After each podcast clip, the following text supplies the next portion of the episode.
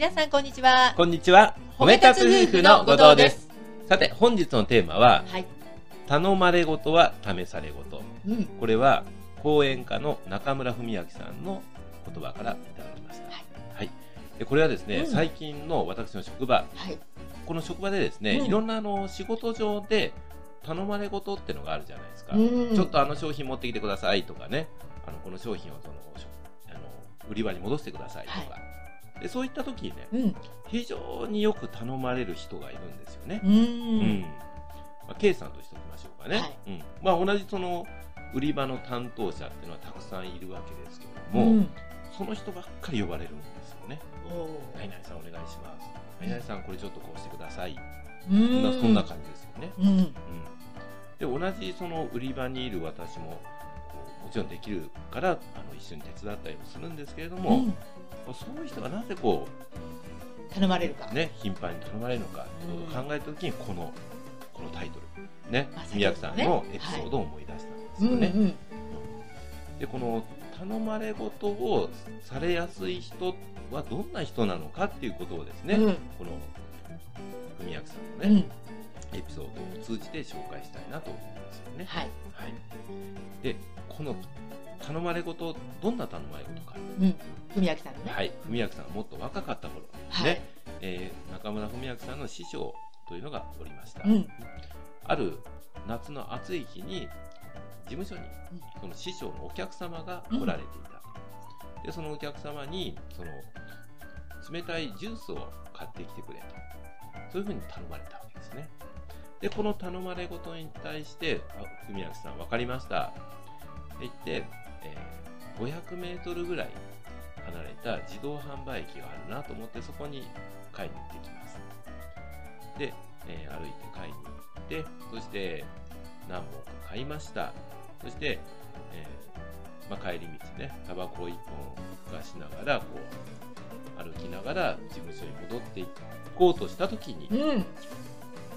ちょっと前のちょっと先の電柱電柱の影に師匠がこちらをじーっとうん。影から隠れて見てる。あれ？と思って、ああ、ご苦労さんなんて声をかけられるのかなと思っていたら、貴様ちょっと来いと。これね、なかなかあの体育会系のにね、前髪をわしってこう掴まれて、何ちんたら買ってきてんだ貴様怖いね。こうなったんですよね。で、往復ビンタをされた後に、お前な、ジュースを買ってくる。うん。うん、ゆっくりちんたら歩いて買ってきて、ね、少しぬるくなって、うん。でお客様の前に届ける、うん。それでもな、うん。お客様としては買ってくれてありがとうぐらいの一言はもらえるだろう、うん。そうだとところがな、うん。その買ってきたお前の名前や顔や何にも覚えてくれないよ、うん。うん、お前頼まれ事ってなもしお前がここで真夏の中の500メートル以上ある先に全力で走って汗びっしょりかいて息ぜいぜい切らして買ってきましたって言ってものの1分で戻ってきてみろって。お前びっくりしてうわパンにジュース買ってくるぐらいでそこまでやってくれるのかって。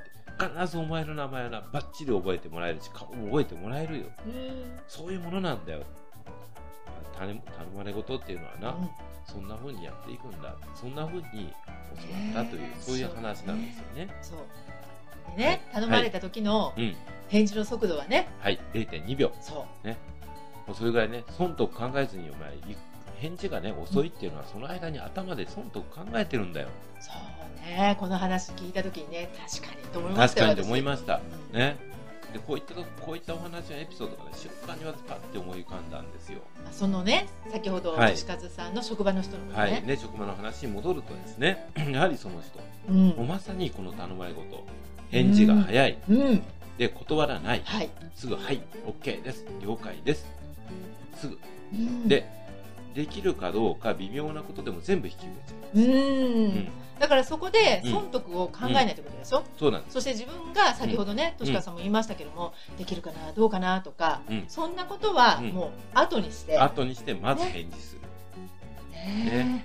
で困ったら周りの人にすぐそばの人にも誰にでも聞いて、さらに助けを求めるとかして、うん。なんとか解決していくっていうね、ねうん、やっぱりねこの姿勢がね、今回のそうん。の,、その職場のよく頻繁に頼まれる人、うん。これの特徴の一つかなって思うんですうよね。ん、そしてね、うん。吉川さん言ってたじゃないですか、はい。その方ね、うん。最初はもう売り場のことが全く分からなかったんでしょ？何がどこにあるかとかね。そのね、まあ、例えばその広いスーパーになると、うん。それは自分のね持ち場っていうのがあります。ね。ね。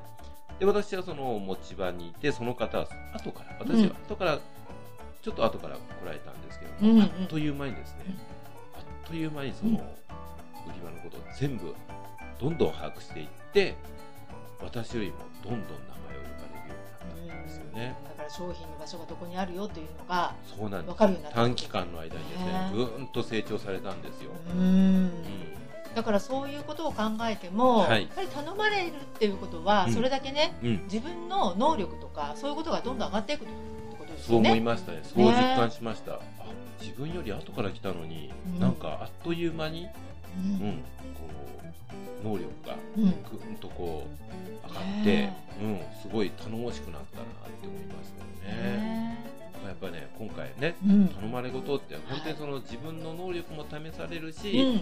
その頼まれたことのうん。やり方っていうのが、うん。こうまさに試される。